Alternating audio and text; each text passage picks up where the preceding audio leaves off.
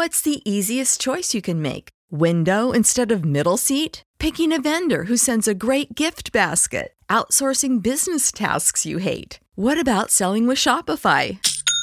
Whether you're selling a little or a lot, Shopify helps you do your thing, however you cha-ching. Shopify is the global commerce platform that helps you sell at every stage of your business. From the launch your online shop stage to the first real life store stage, all the way to the did we just hit a million orders stage. Shopify's there to help you grow. Whether you're selling scented soap or offering outdoor outfits, Shopify helps you sell. Wherever and whatever you're selling, Shopify's got you covered. Sign up for a $1 per month trial period at shopify.com slash try. Go to shopify.com slash try now to grow your business, no matter what stage you're in. Shopify.com slash try.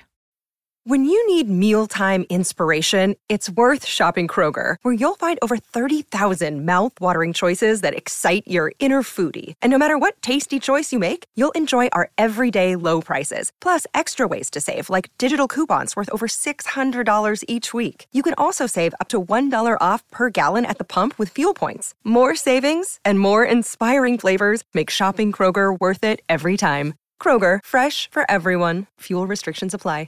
Homework, cheerleading practice, killing vampires. No one said high school would be easy. It's 1992's Buffy the Vampire Slayer. It's time to get radical. Hello there. It's showtime. What is this, trick or treat? Did I do that? Good morning, Charlie. Sailor Moon, the champion of justice. Daddy would have gotten us Uzis. The power is yours. Get down, honey, get down! And look, I won't go far, okay? If the apocalypse comes, beat me. My name is Grace Jones. Thunder, thunder, thunder, thundercats. Power three will set us free. Power three will set us free. Power three will set us free. But I ain't one to gossip, so if anyone asks you, you ain't heard it from me. No, you have.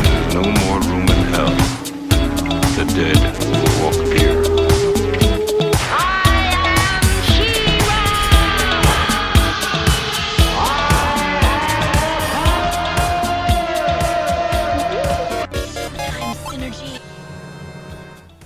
Welcome back, Radical Ones, to another episode of the Radical Retro Rewind podcast. As always, I am your host, Radical Ryan Hunter, and I'm joined for the first time this season with co host Rob, the movie geek. Welcome to season three, Rob. Season three, season three. So happy.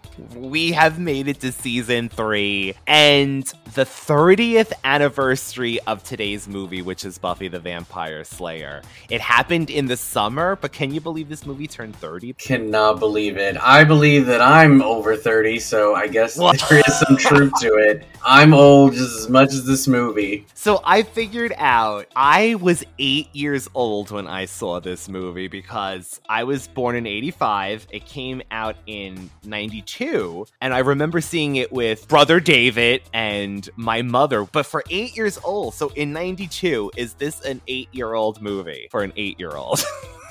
I was 11, but I mean, I didn't see this in the theaters. I watched it at home. I wish I could tell you how I discovered this. If anything, it just showed up on TV or I rented it. I it's too far back. I can't remember, but I still don't even know because my mother is not a horror fan by any means, so I don't even know how we ended up at this movie, but I remember loving it, being terrified, and then, of course, Rob, we get the beloved cult classic TV series following this movie. This really was a big deal in the scheme Yeah. of the 90s, especially. Yeah, I was happy to get a Vampire Slayer. You know, um, this was 92, so this was before Blade, right? And is. we didn't really get a lot of, you know, vampire stuff. We had a lot of like kids defeating monsters, but something for the teenage and a little bit of the adult viewers. You know, this probably worked out. So this was something unique in my opinion. I just met this girl named Buffy. I'm Pike. Pike isn't a name, it's a fish. I liked her even though she seemed kind of flaky. But as it turns out, You have been chosen, Buffy. Do what? To stop the vampires. Does Elvis talk to you? When things started getting weird around here. Are we having a nightmare? You threw a knife at my head. And you caught it. Oh. She was the one person I could really count on. Kill him a lot. Hi. Hi. What are you doing here? What am I doing here? I'm saving your butt. That is a bad guy. Can we go, please? The Slayer is unmasked. Let's finish it. I think this relationship has potential. Hi. How's it going? You're obviously having a bad hair day. If she can just get rid of those other guys in her life. Stab him in the heart. Christy Swanson. I am so sure. Donald Sutherland. Ah, ah. Paul Reubens. Ah. With Rutger Hauer and Luke Perry. Buffy, you're not like other girls. Yes, I am. Buffy, the Vampire Slayer. You didn't even break a nail. Directed by Fran Rubel Kuzui. So this is, of course, a 1992 American comedy film. Stars Christy Swanson, Donald Sutherland, Paul Reubens, Rutger Hauer, uh, Luke Perry, and Hilary Swank. And it follows a Valley Girl cheerleader named Buffy who learns that it is her fate to hunt vampires. Since the dawn of man, the vampires have walked among us, killing, feeding. The only one with the strength or skill to stop their heinous evil is the Slayer. She who bears the birthmark, the mark of the coven. Trained by the Watcher, one Slayer dies, and the next is chosen. And I shall be his sword. Let Satan tremble. The Slayer is born.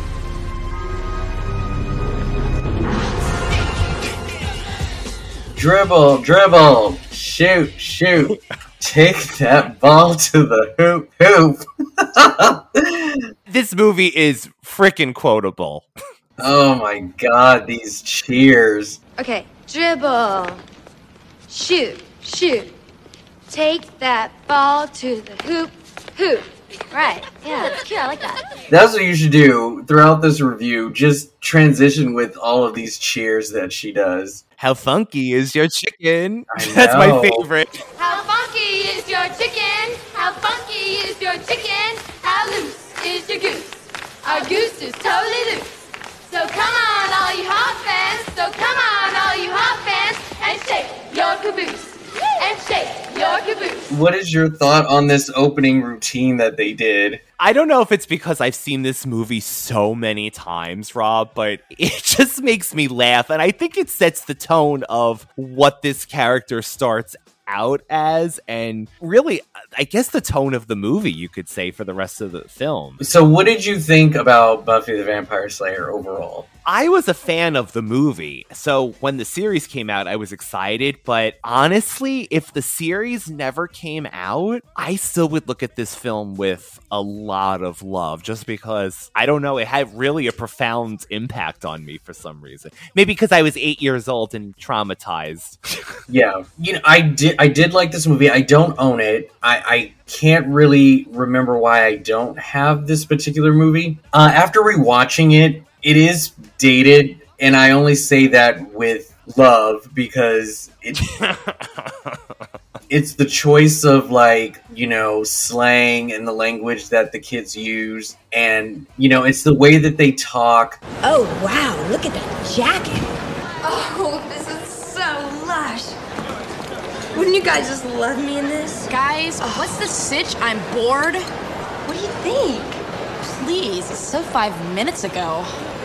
Yeah. And I think I've been a little bit desensitized with the series because even though the Buffy series has its own language, it's not this Sweet Valley, you know, girl sort of thing throughout the movie because there's a heavy transition between Christy Swanson in the beginning versus the end and the way that she talks, the inflection in her voice, and it just suddenly changes along with her attitude and what she finds important, which also just sort of says like, is it an act or do these girls really talk this way? Like, where did they develop this? I don't know. Some of it got a little too like cheesy for me, but I think the other thing too is a little bit of the pacing for me was a struggle. She hmm. takes one hit to Lothos.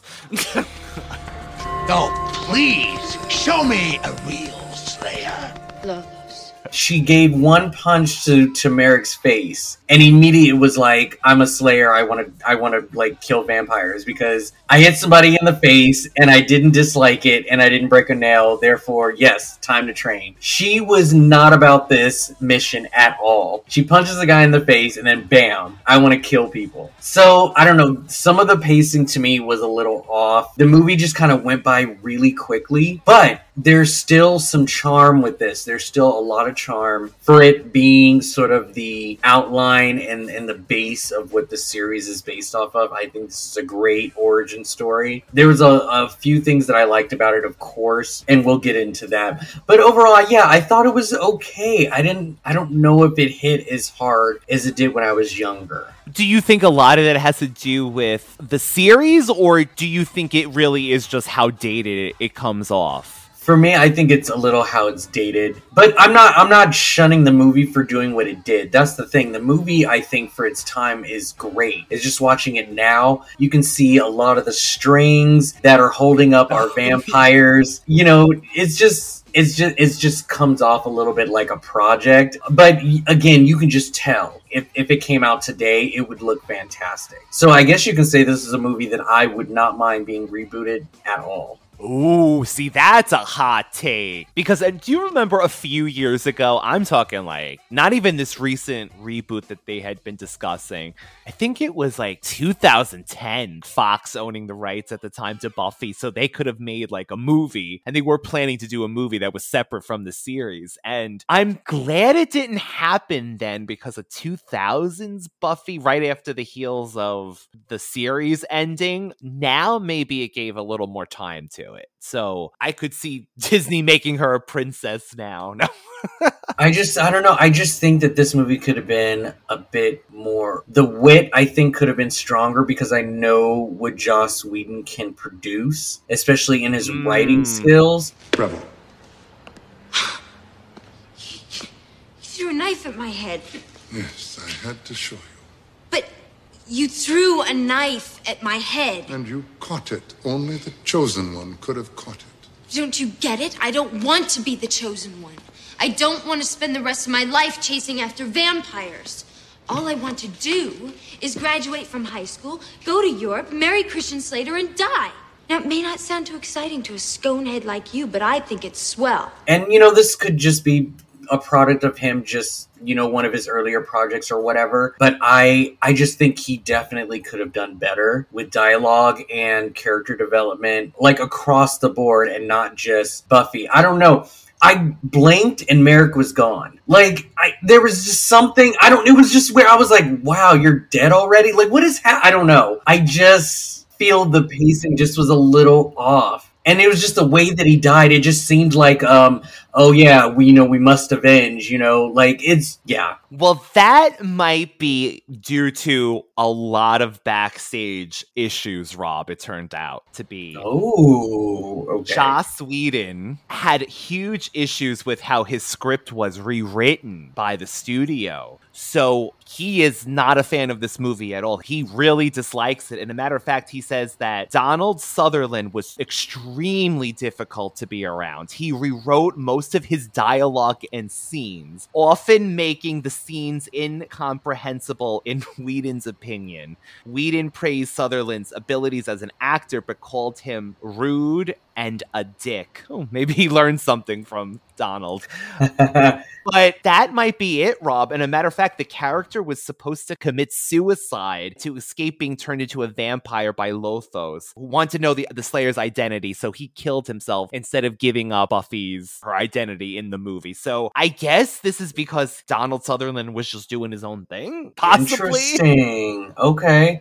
Well, I mean, I, I honestly didn't have a problem with Donald Sutherland. I just think his character and the way that he was conversing with Buffy, and I, I just think his timing of it all. Like he shows up to save Pike and his friend, and I'm I'm guessing he was sort of on patrol. Benny, that's his name. Yeah, I, I get. I don't know if he was following them. Why did he let Benny get taken? He just got out of the car and was like, "Oops, sorry for you. I'll just save Pike." This is not a very safe place for you to fall asleep. Okay, Mom. Uh, He's not the lead. I was like, "Why are you there? And uh, why are you just so casual about this dude getting taken? I mean, unless you know that they can be turned back once once Lotho is gone." But I was just like, "What's what's? I don't know." I, I always thought maybe he actually was just happened to be driving by, but you're right. I think it almost was supposed to be him just like patrolling these this this town, possibly. But yeah, he could care less that Benny was taken. He was just like, "Oh, bye, Benny. You went over that rail."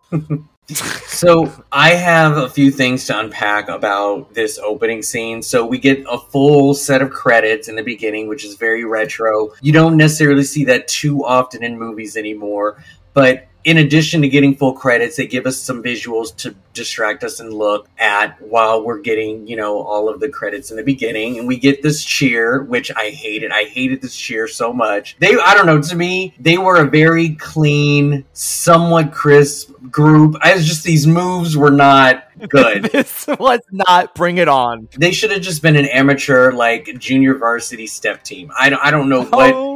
cheer this Oh was. God. I'm a little bit of a hater right now.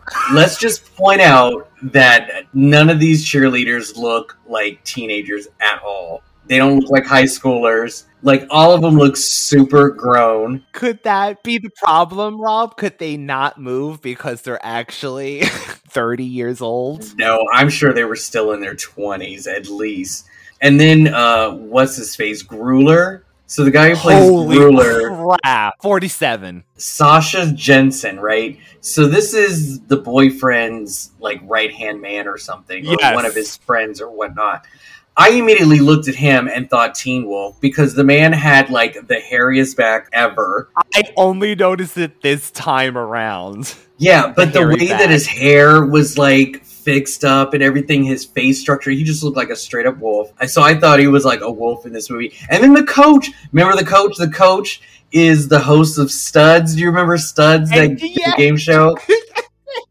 I totally forgot. That's so funny you mentioned that. I totally forgot about that. And then when I saw him, I was like, oh, yeah, that's him. He's such a nice like coach too. I thought that was a nice like run on joke because usually coaches, especially in high school, are seen as very like heavy and bully and father figures, and he's just trying to be like super nice about it, and he's like passive. I like that. I just thought that was funny. But what did you think of the routine? Oh, it, it was terrible. It was terrible, but at the same time, I've heard these routines perform so many times watching this movie. It's ingrained in my head, but they are no, they are not going anywhere with these. They better not compete anywhere. They are not getting anywhere with this. This is the lamest move. I don't know if it's like because this is LA too, so I'm like surprised they were wearing Spanx or like oh. leggings or something under their cheerleader outfits. None of them showed leg. I was just like, oh, oh, Do this you is think an that was a- interesting outfit. But was that a choice, Rob? Because it seems like there was a color palette that they went with with this movie. There was a lot of yellows, and it's not just that Buffy Jubilee jacket she was looking at in the mall. There is a lot of yellow in this movie, I noticed, and there's a lot of color pops. I would say it's very 90s, if anything. I wonder if they did that to add to this like hokey feeling in a way, because you're right. There Buffy is in a full head to toe colored pink, green, every color in the rainbow on this girl at various points.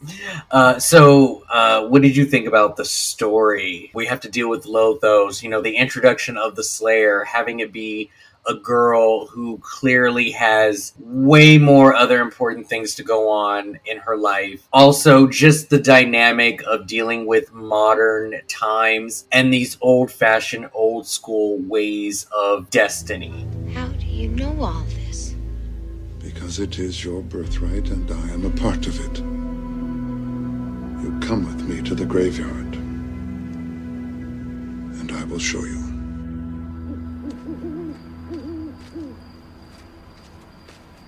I can't believe I'm doing this. I can't believe I'm in a graveyard with a strange man hunting for vampires on a school night. Ew. Why did you never tell anyone about your dreams?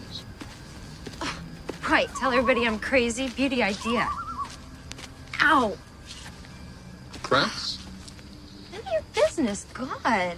This movie is sort of like the Constitution. These old rules and old fashioned ways just transcending over time. And by the time you get to our century, these old school rules just don't seem to fit anymore. And you're having to update the way that things are done, you know? And it, to me, I just, it just feels like the Constitution. Like you just, you just can't do everything the same every single time. And so we're having to deal with a girl who clearly has a life, has things going on, and the last thing that anybody wants to be doing is fighting vampires, especially at her age. And you can't expect somebody to just decide not to live her life and just deal with her destiny. I mean, just the contrast between her and Merrick, it's like Merrick just expects her to drop everything. Follow a stranger into the cemetery Yeah, and just listen to his every word. Like, you can't talk to people like that. What is happening?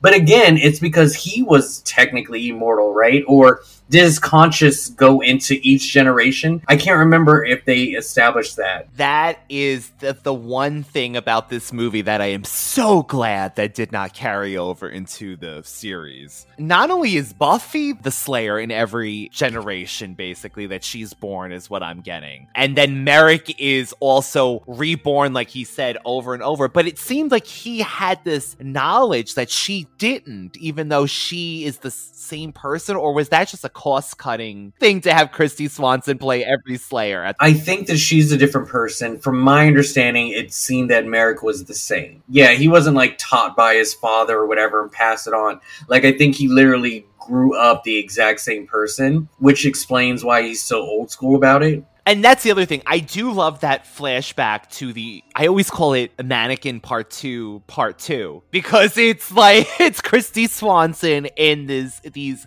olden time robes from the medieval times. So I do like that whole feeling, but it's very stiff going back to it now. By the way, having seen Buffy's action in, again in the series, and I hate to compare it to that, but when you perfected it so well in the series, this Slayer's moves were not it. And matter of fact, she gave up so quickly. This medieval Slayer, all she did was get take neck, and she gave herself over. But the whole thing with Buffy, yes, in this Destiny, it's it's done very yeah old school in this way. This whole movie though does feel like that. It's definitely a callback, I think, to a lot of things, like a lot of not only old school ways of th- doing things, but old movies and things like that. I do like the story. I mean, I, I watch Buffy the series, and you know, it's one of my favorite shows. I think with this particular story, you know, just having her sort of get a wide perspective that you know, outside of the high school bubble, there is a world out there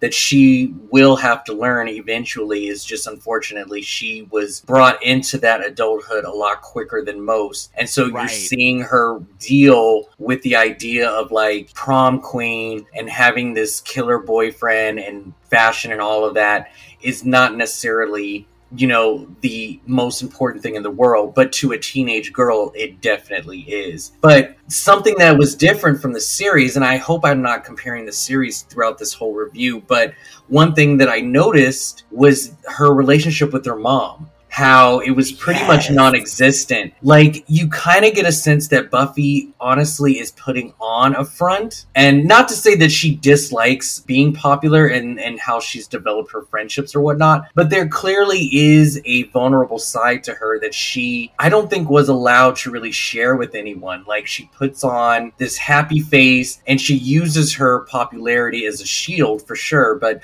the nightmares the neglectful mom you know like all of this i think takes a toll on her always being alone at home You are so on the mark with that. I think what makes her a likable character is that. Yeah, Rob's right. Her mother, and this is a famous quote. I I don't know. It just may be because David and I've used it for years. Her mother says kiss noise instead of kissing. Like she doesn't even say, I love you, the mother. She says kiss noise. That's everything. Bye. Kiss noise. to Buffy, and then she follows it up when she's with the boyfriend, and he says they don't know my name, and Rob when she says it's possible she thinks my name is Bobby. Bye bye, Bobby. Bye. Was found today. The fourth. She thinks my name is Bobby. It's possible she thinks my name's Bobby. Real quality timer, huh? Mm. Something like that. So Yeah. sad. So this is not Joyce Summers that we know. Well, that's the thing. Yeah, I mean, I, I don't think she doesn't love her daughter, but the idea of just having her leave Buffy alone with a boy in the house and she's like, "Peace out," she doesn't care. I mean, but there there's something there. There is something there, and it, it sucks we didn't get a lot of that. I mean, her and, and Pike had sort of a discussion about it, but then I, I then wanted it to even go even further. It's just like, so what is her deal with school? Like, why does she put on this front that she is just the happiest person ever? Why can't she talk about it with her friends? Were was she really good friends with them, or is was it just something to do to make sure that nobody really found out about her life at home? I I wish that more of that was coming out, but I understand that this was more about the vampires, so you know, let's keep it on there. But they put it in there for a reason, so it would have been nice to dive a little bit further into that. No, I think you I think you nailed it on the head actually. I think I I don't know if it's due to the script being changed from Joss's original idea, but I think you're right. I think not only that, there was parts in here that I actually was going to ask you. I think Buffy is actually smarter than she gave herself credit, even with the friends. How do you not tread on the earth? I mean, you kind of have to, right? Oh.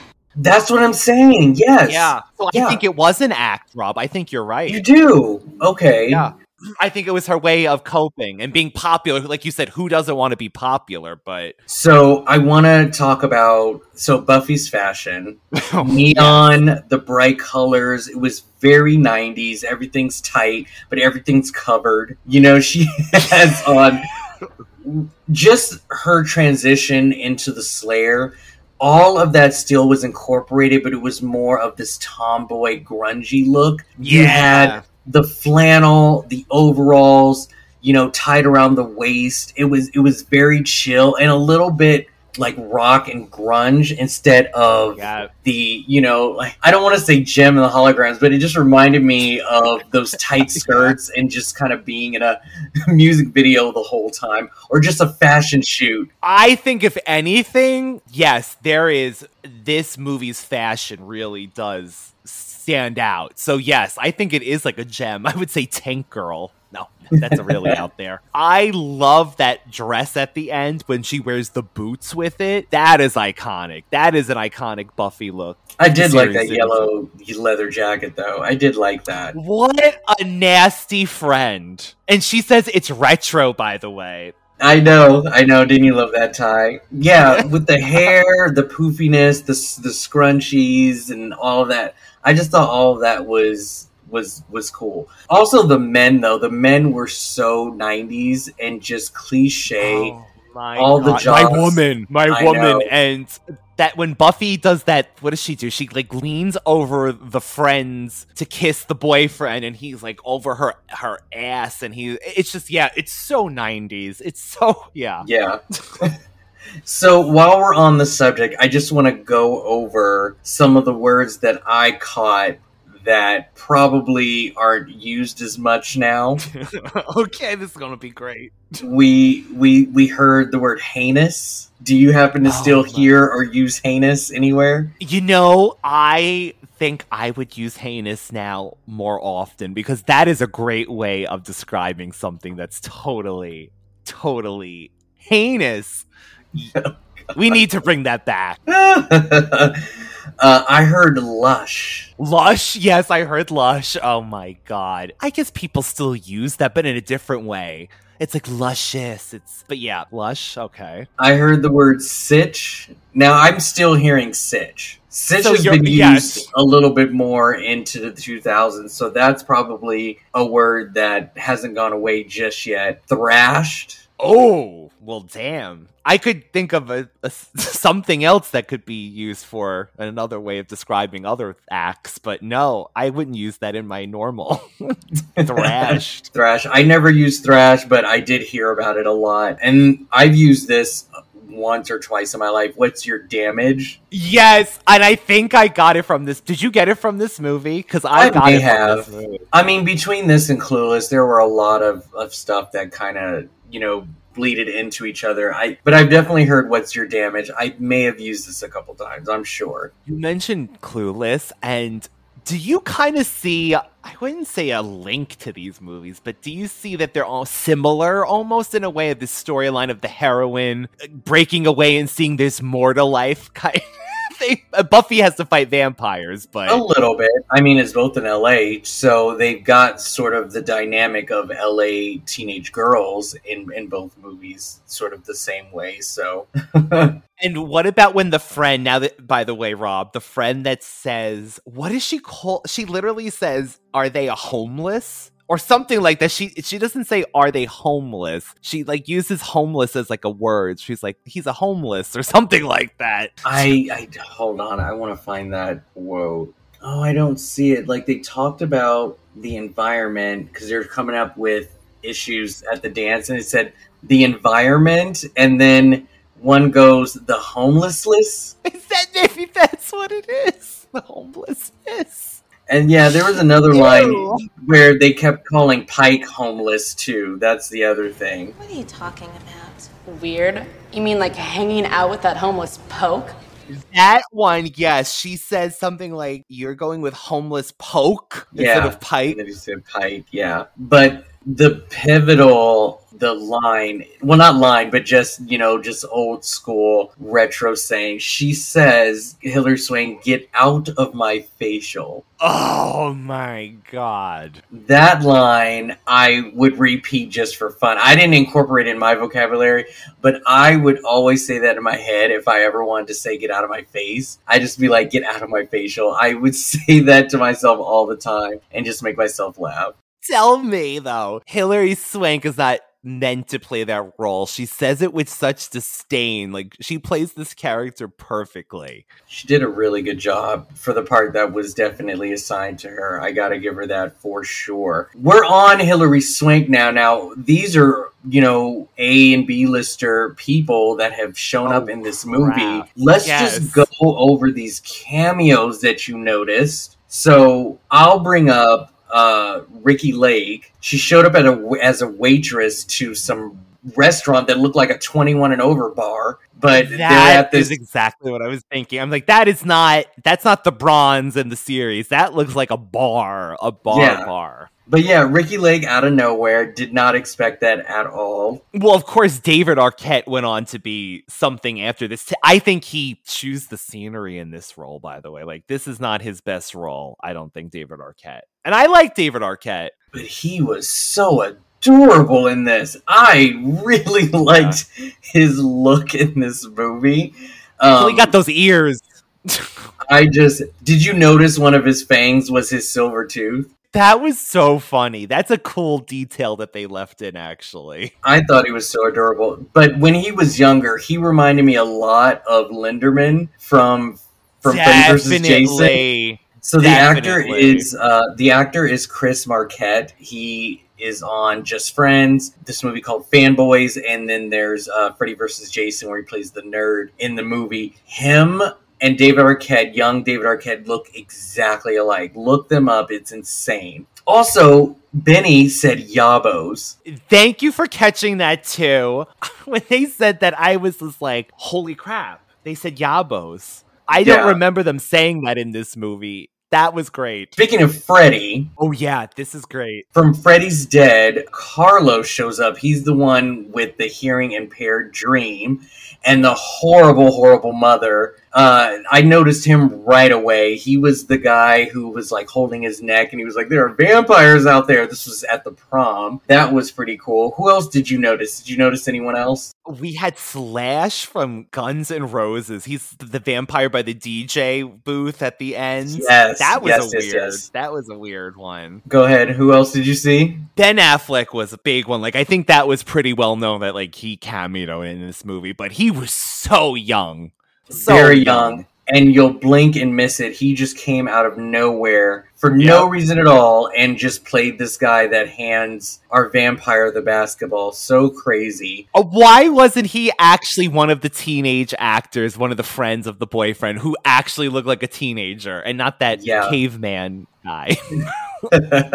right? There's more. There's more. There, yes, there's more. So uh, Andrew Le- Lowery, he plays Andy. He was the one that was all handsy on Buffy before he got his ass given to him. He was the lead in the '90s film My Boyfriend's Back. He played our lead zombie who comes back for the girl that he likes. Which I would love to do with you, Rob, because I loved that movie. Yeah, anytime I see that man's face, I think my boyfriend's back the whole time, which was also crazy to see him such a dick in this one because he's such the lovable person in in the other movie. He does well in both roles. Uh, the other person who I saw, who I honestly was like, "What the fuck?" Thomas Jane. Okay, you did see him because I see him on the list, but I did not. Thomas Jane. Oh my God, was he a hottie in this movie when he was younger? he? So, do you remember that Pike, I think, stayed above the Zephyr's auto shop? Yes.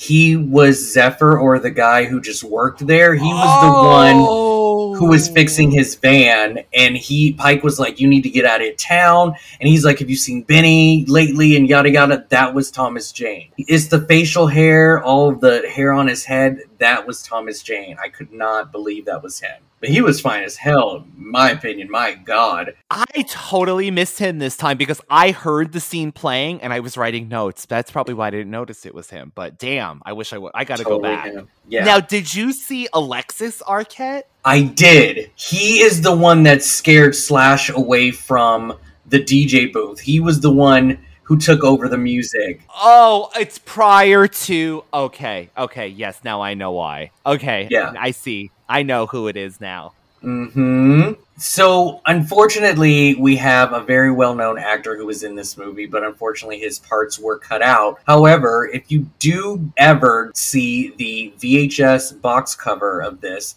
at least on the back, you can see clear as day Seth Green was a part of this film, and he was a vampire at such a young, young, young age. And they removed him, but kept him on the box art. And then he comes full circle. He plays the character of Oz on the series. That's one of those things that it's like, ooh. Yeah, yeah. Now you sent me a photo of him in the lineup of vampires at the prom. Yeah. But I don't think that's him. I don't think that's him. It does not look like him. Uh, but if it is him, there he there's his cameo. But I don't think that was him. But yeah, if you look at the box cover, he is on there. He's got the glasses, the long hair, and that Seth Green face, and he shows up. So it sucks that his part was cut out. And that picture I thought was iconic, and I never knew it was him either. Because that was on the back. Okay, maybe that's because I had the VHS. Maybe that's why it's iconic. Okay, I take it back. Maybe it's iconic. All right, so let's talk about our villains. Uh, the movie was uh, PG 13, and Yes. clearly the lack of blood that we see in this movie was a big part of that. You know, limbs would come off, you would never see any guts or organs or blood or anything like that. And I'd say that this movie did not need it, especially if it is a comedy. It- everything was believable, I thought. You know, as far as the attacks and everything, I didn't feel that they were scary at all or too gruesome. We have our Lothos, and yes, we're supposed to be super scared of him. This dates back to when vampires were hypnotizing people. All you had to do was stare into their eyes and they were trans. Please. Your puny faith? No. My keen fashion sense.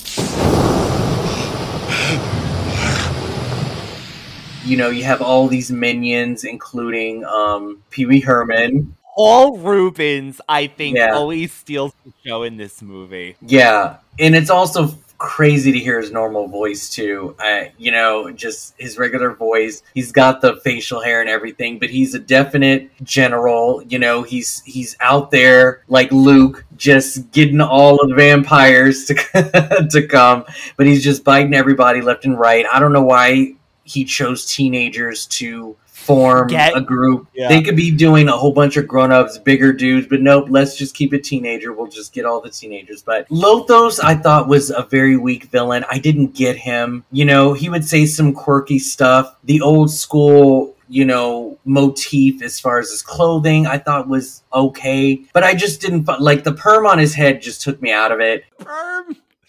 it just took me out of it. I just didn't really believe him to be such a threat, especially when he pulls out the sword. I'm just like, I don't get you, but he's he seemed threatening. If he would have been and this maybe maybe this was not a Joss Whedon idea like a billy idol spike character going back to the series that would have made him so much better than this cliche character. But i i guess i know what they were doing again with these callbacks to these maybe hammer horror films yada yada yada. But to me he's the uh, okay the the best part of him is that scene when buffy's friend is taken the girl who borrows the jacket and they could care less yes, yes. And you just see his arm come out of that coffin with the red. That's the most I get ooh about him. Because once he comes out, yeah, he is not doing it for me. A matter of fact, I think he's a little sassy. What about when he's floating above Cassandra and you know he comes Oh, yeah. down?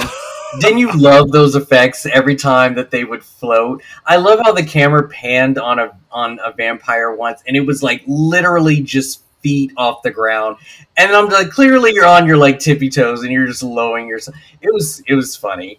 The best example of that is with the whole Pike scene when Benny comes to him and he's like, "Let me in," and he's Oh, like, that "Benny." was creepy. Oh, one I like. That's the Yeah. creepiest part of this movie.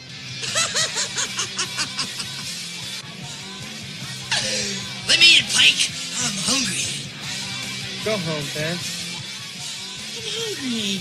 You're floating. Come on, man. Get away from here. I'm hungry. I'm hungry. I'm hungry.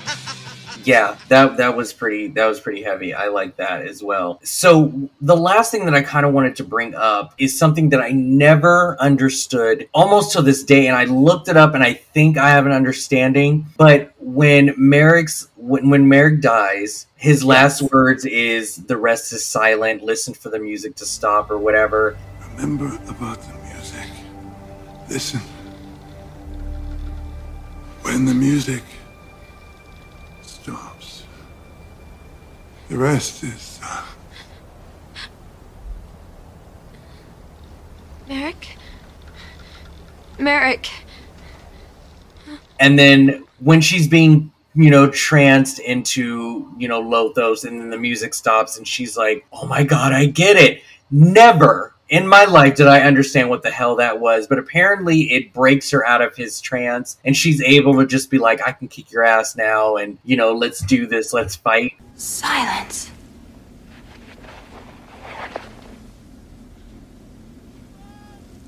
Look at me.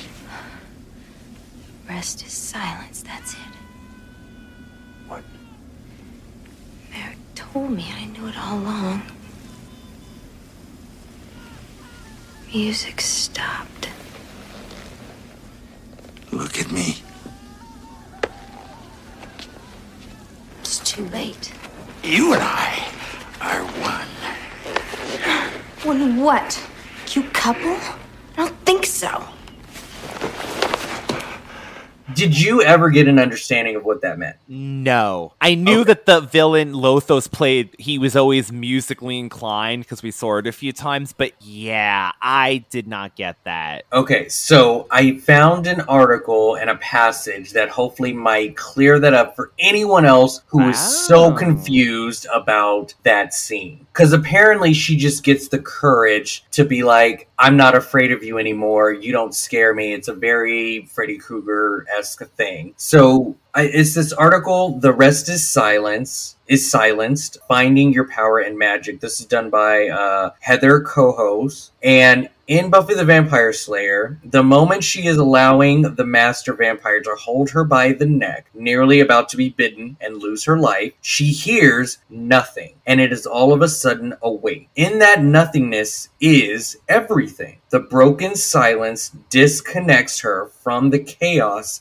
instead of allowing her to connect with the strength and self. Knowing that she is able to kick this guy's ass is all she needs in order to actually do it. She proceeds to win the movie, being both a badass and a changed woman through her moment of enlightenment and growth. So that's what I got. Take that with you, Will. I also read a little bit of other stuff in the article about how I, think this might even date back to like Shakespeare, how he, he talks about death, or when you hear silence, you think of death, or it represents death, or something like that, and it just gives you a little bit of the perspective, I guess, of of the world around you. But apparently, the distractions of like school, the prom, dance fearing of belonging, all of that stuff, when it all stops and you're able to just be there in the moment, is when she was able to get clarity. That's that's all I can really think of, and I think I can appreciate the scene a little bit more after hearing that. But that's all that I could find on the subject. Investigative reporter Rob. Oh, whatever. that gives it more. Yeah, it, it never played off like that for me. So thank you, yeah, for that. I did not get that from that.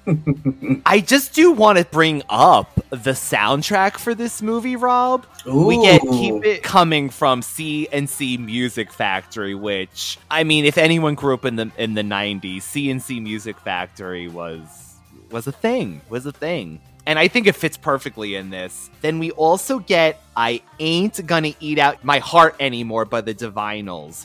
This plays over the training montage, Rob, and I think it's perfectly sums up this movie. Buffy's fighting, it's very 90s. The music is playing. She's doing this like gymnastics. She's flipping, throwing stakes forward at, you know, at her watcher. And I always liked that. And then it's a little part when Buffy is doing this whole, she's trying to lure out a vampire and she's singing, Whoa, whoa, whoa, whoa, feelings. I'm Oh, feeling yes. pretty. Mhm. Feeling. Whoa, whoa, whoa, feelings. Boy, I'm feeling I have always, since seeing this movie at eight years old, evidently, when I was ever doing anything that I was like out by myself late or something, or I was walking or nervous, I would hum that to myself and I would say, Boy, I'm feeling pretty helpless. And I'm like, what, what, oh, Buffy. And then another very 90s moment, Rob. Buffy's boyfriend breaks up with her over the answering machine and she says, You broke up with my machine? You weren't home. Like always. You broke up with my machine? I'm out of here. now, this is the what would you say the precursor to breaking up over text message? Yeah, or an most email. likely. Yeah. something like that. And also Damn. cliche is having one of her friends get with him immediately afterwards. It was just so easy for somebody to just pounce. But, you know, he is a man with needs and did not feel like a man at all and he felt threatened by a very independent, strong woman. So sad. I don't. So you know what? We went through all of this, and we didn't even talk about Luke Perry. Rest in peace. Yes, Rob. Let's just okay. Maybe I'll, I saved the best for last. I thought that Luke Perry was the best thing about this movie. I don't know what that says about my taste or how I view this movie. I just thought he was given the better lines. I thought he was giving a lot of the charisma. Also, his glow up was pretty damn significant. I thought he had great character development as well You like that soul patch? Just little the shaving of the soul patch was like a jump into like his like he grew up so much just shaving that one little thing off. But he got a lot of storyline and he wasn't even a slayer. Like there was a lot going on with pike. Even just the scenes alone without buffy there was a lot. He was also the voice of reason to like get her to like really get into this whole role. He brings the weapons to the prom like Right. There's a lot of story with him, but I just like his character and it was nice to I but I don't know if it was, you know, like taking away from the female lead's point of view and perspective of this movie. Like we always have to have some guy in the forefront. So I would say that's probably the only thing I would say that kind of sucks about his role is that it wasn't just about Buffy and then at at, at a certain point it kind of just became like oh, I want to be with Pike. You know, it came down to like, who do I want to be with? And I don't know.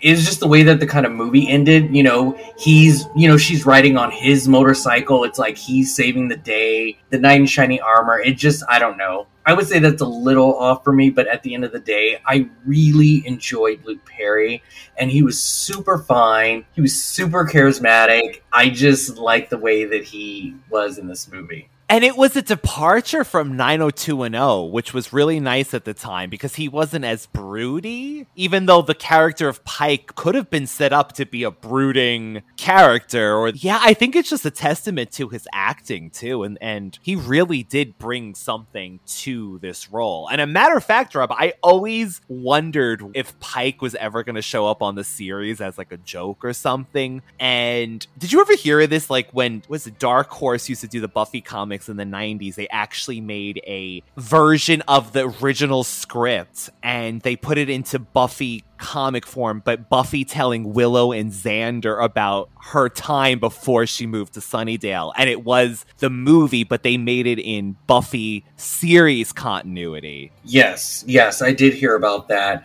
I also read the Omnibus novel where uh, Buffy and Pike go to Vegas and deal with that, that mess. Yes that is a matter of fact. So the comic actually ends with that too, saying they end up in Vegas and Willow and Xander say, Well, what happened next, Buffy? So yeah. I would love to know more about that. Yeah, I did. I think I tr- I wanted to really get into the Omnibus books, but like when I was younger, I just didn't have the money, so I couldn't buy the whole series. But I think I read like the first two, and I barely remember what happened. But Pike was very involved in her slaying, and when they went to Vegas, they had to deal with some crap. And I thought in the series, didn't she show up in a leather jacket? I thought that was supposed to be Pike's jacket in the series, but I could be wrong. I I mean she always had that leather jacket in the photo shoots and stuff and she did wear a leather jacket but then at one point I think it was Angels that he gave her at the oh. prom episode I think? Not the prom. The first season finale the first season finale.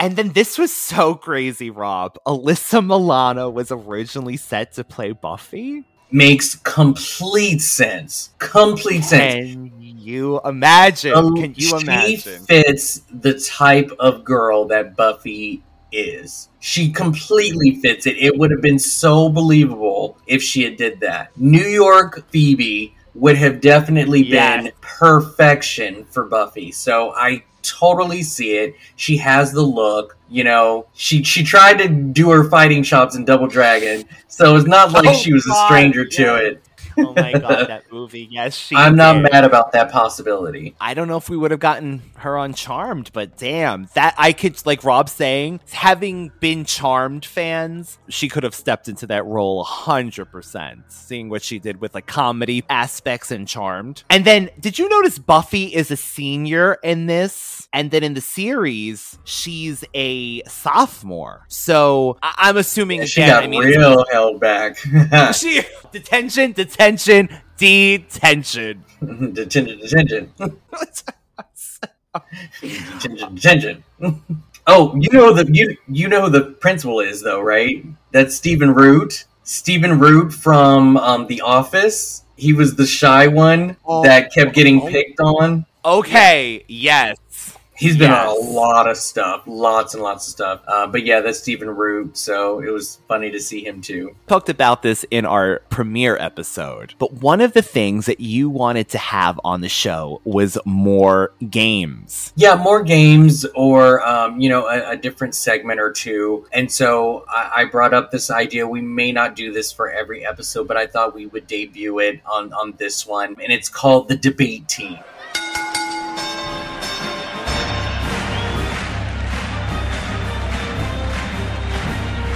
Ladies and gentlemen, welcome to the main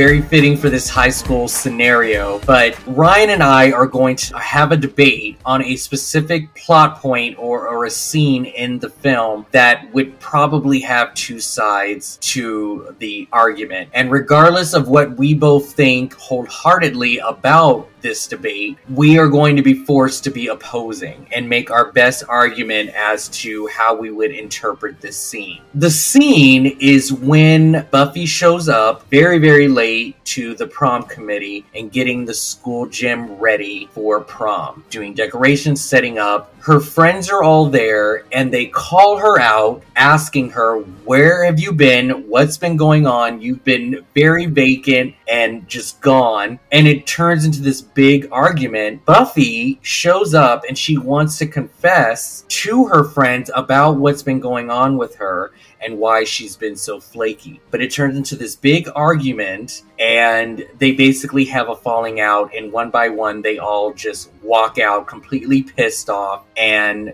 they're pretty much not friends anymore. Haven't you guys noticed what's been going on here? The strange things? Have you noticed people disappearing, turning up dead? What are you talking about? Weird. You mean like hanging out with that homeless poke? Pike. Ew, you're having an affair with him? He doesn't look 50. Do you think he likes You guys, I think reality stepped out of here about five minutes ago. Oh, thank you very much. Yeah, like you've got a grip. You're so out of it. Jennifer says you've blown off cheerleading and now dance committee. Excuse me for having something important to do. And this isn't important? This happens to be the dance. Right. It's a dance. It's a stupid dance with a bunch of stupid people that I see every stupid day. Uh huh. Like now we're like stupid. You know, Buffy, this doesn't happen to be just any dance. It happens to be the last dance of our last year. Except for the semi-formal. Oh, right. Oh, and the totally formal. Oh, yeah. Oh yeah, and the senior prom. Okay. Look, Buffy, if you want to play house with the unwashed masses, that's fine. But personally, I think you should spend a little time prioritizing. I really do. You know, what language are you speaking? Get out of my facial. So, after hearing this scene, my question is Do you believe that Buffy was in the right to call out her friends and lash out the way she did? Or do you believe that Buffy was wrong and her friends have every right to be as pissed off and angry at her as they were in the film? Ryan has chosen to defend Buffy and say that she was in the right and how that scene played out, where I will be debating that the friends actually had the right hand, the the upper hand in this argument. So Ryan, you go first. Tell me and tell everyone why you believe that Buffy was in the right in this scene. Rob, fellow radical ones. You don't have to make it so official. Just I'll get to yeah. the debate Yeah. team.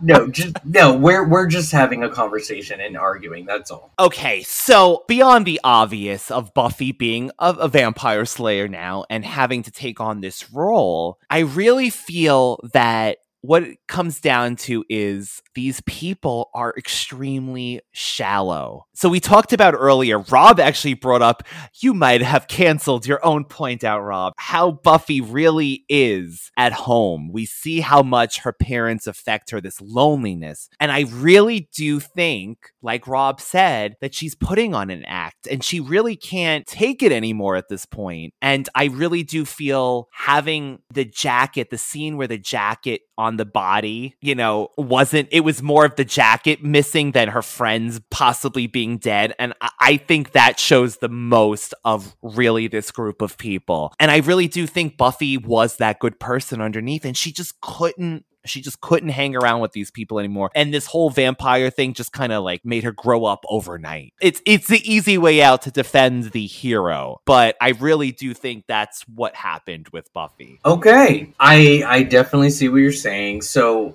here's what I'll say to this: you are right in that the the friends are looked at as sort of an antagonist towards Buffy's plight and her growth as a young woman. Totally understand that.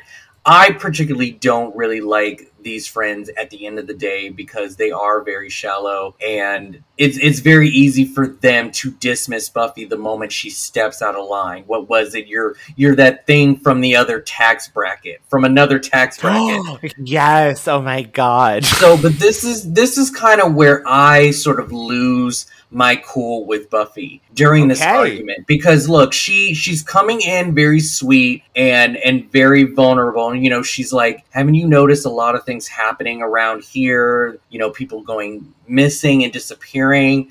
The friends are being very surface about it. And the moment they talk about homeless Poe, that's when Buffy just starts getting, you know, antsy and being like, oh, okay, we're going here she's kind of pissed off. But again, everything is very superficial when she's trying to have an honest conversation. Now, I get that, but this is where I lose it. Buffy responds by saying, Kimberly, it's a dance. It's a stupid dance with a bunch of stupid kids that I see every stupid day. That is where I was done. Because all of a sudden now, just because you are fighting the good fight, you are better than other people. And what she doesn't understand is that while you may know the truth or the veil has been unveiled for you, or, you know, the veil has been unveiled for you, these girls are doing exactly what they should be doing, which is worrying about high school and, and getting through it as best they can in any way, shape, or form. Now, yes, they may be a little bit on the bully side of things, but when it comes to one of your friends suddenly thinking that they're better than me because they have a little bit more of a respect, you know, a retrospect of the world, I don't think that that was cool of Buffy to just say everything around her is stupid. Yes, she's projecting her own shit that she has been, you know, going through all of this and the fact that she made all of this stupid stuff important to her is on her. You know, don't hate on anybody else living their best life in high school and eventually they will come to that same conclusion. I just think that if she's outgrown it, she's outgrown it, but there's no reason to call them stupid. And so, you know, Nicole is like, "Oh, so we're stupid now?" And I just think that this dance is supposed to be important, even though people dying is more important. To them, they don't know about vampires. They don't know about the, deaths and things going on. And so I believe that they had a right to be pissed off at Buffy. Her delivery and her execution on trying to make them understand was a total fail, and she could have done a little bit better than what she did. So that is my argument there. Ooh. See, there's a great counter argument to my points. So, dare I ask the radical ones to possibly leave a voicemail? should I ask, should I ask them? Yeah, we have the feature on Anchor FM. It's a web browser as well as an app that you can listen to the podcast. And there is a button that allows you to leave a message in one minute increments. You don't have to make it that long, but we would love to hear your wonderful voices and your opinion on this subject. Was Buffy in the right to just shit all over her friends, or were the friends actually justified in calling her out on her flakiness? Uh, we would definitely love to hear from you. But if you happen to send us a tweet or DM us on Instagram under our account, we'd love to hear your thoughts on the subject. So, with that, radical ones, we wrap up Buffy the Vampire Slayer, the movie. Rob, what are your ending feelings on this movie? Will you rewatch it again in the future? Are you done with this movie? Will you watch it in the background while you cook? I think this movie is is definitely under that cult classic feel. You know, anytime the movie is brought up, I hear nothing but good things and positive stuff and how it inspired a lot of great things that we got in the future. So there is definitely a place in pop culture for this movie. For my own specific entertainment, unfortunately, I don't see myself watching this again. Um, and not necessarily by choice. If somebody else wanted to give it a watch, hell yes. You know, like I love Paul Reubens in this movie. Uh, some of the uh, action sequences I thought were, were were kind of fun. We're not really big Kristy Swanson fans over on this side of the pond, but yeah, it, David it's a movie.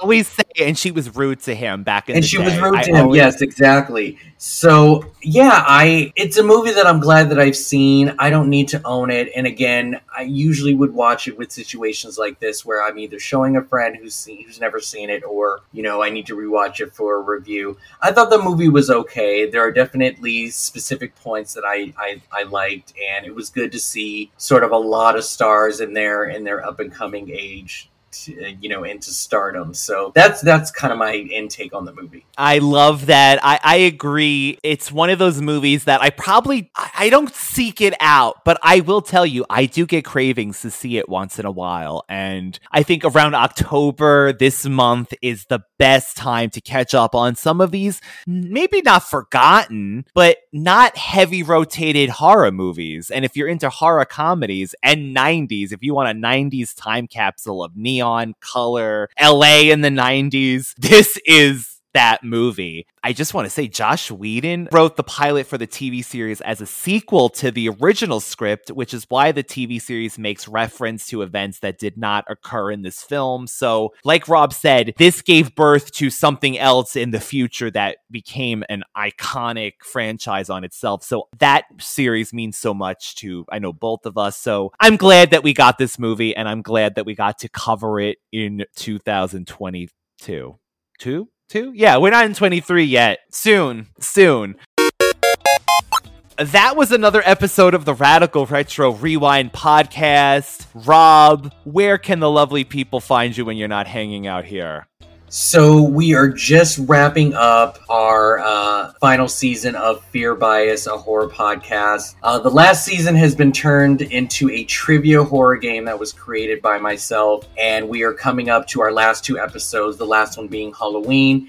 If you love trivia and you love horror movies, check out at least our last season of the of the show. You can listen to this on any podcast app, and uh, yeah, it's called Bitch I Ain't Scared, aka Fear Bias. And uh, you can also find us on Twitter and Instagram under the same name, Fear Bias, all one word. That game is fantastic, and I was so happy to be a part of it. I got to be on there twice, and this last time I got to ask Rob and Nate questions over the craft. So that was a lot of fun. So please check that out, especially again, Halloween time. You know that craft is going to be on rotation. Test yourself. Test yourself out there. And you can always reach the Radical Retro Rewind podcast, one word on Instagram, as well as that voicemail feature, like Rob said, on Anchor FM. I actually believe it is in the link description as well for an easy access. Thank you again for listening. Next week, David is back and we are covering Buffy the series. So, look, we led you right into the series with this episode. Rob, thank you for being here. And in two weeks, we are doing a Boy Meets World Halloween scary episodes to give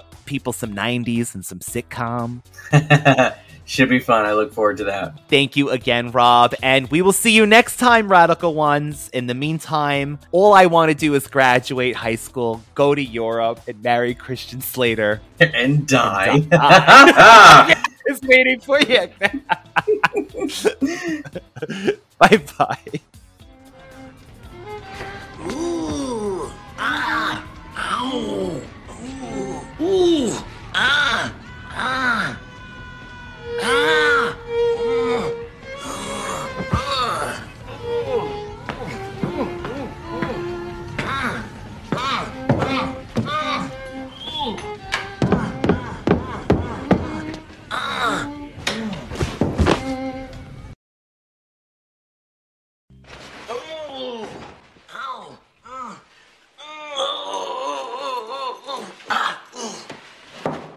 Support for this podcast and the following message come from Corient. Corient provides wealth management services centered around you. They focus on exceeding your expectations and simplifying your life. Corient has been helping high achievers just like you enjoy their lives more fully, preserve their wealth, and provide for the people, causes, and communities they care about. As one of the largest integrated fee only registered investment advisors in the U.S., Corient has deeply experienced teams in 23 strategic locations. Corient has extensive knowledge spanning the full spectrum of plan planning, investing, lending, and money management disciplines. Leverage Corient's exclusive network of experts to craft custom solutions designed to help you reach your financial goals, no matter how complex they may be. Real wealth requires real solutions. For more information, connect with a wealth advisor today at corient.com. That's C O R I E N T.com. Corient.com. When you need mealtime inspiration, it's worth shopping Kroger, where you'll find over 30,000 mouthwatering choices that excite your inner foodie. And no matter what tasty choice you make, you'll enjoy our everyday low prices, plus extra ways to save, like digital coupons worth over $600 each week. You can also save up to $1 off per gallon at the pump with fuel points. More savings and more inspiring flavors make shopping Kroger worth it every time. Kroger, fresh for everyone. Fuel restrictions apply.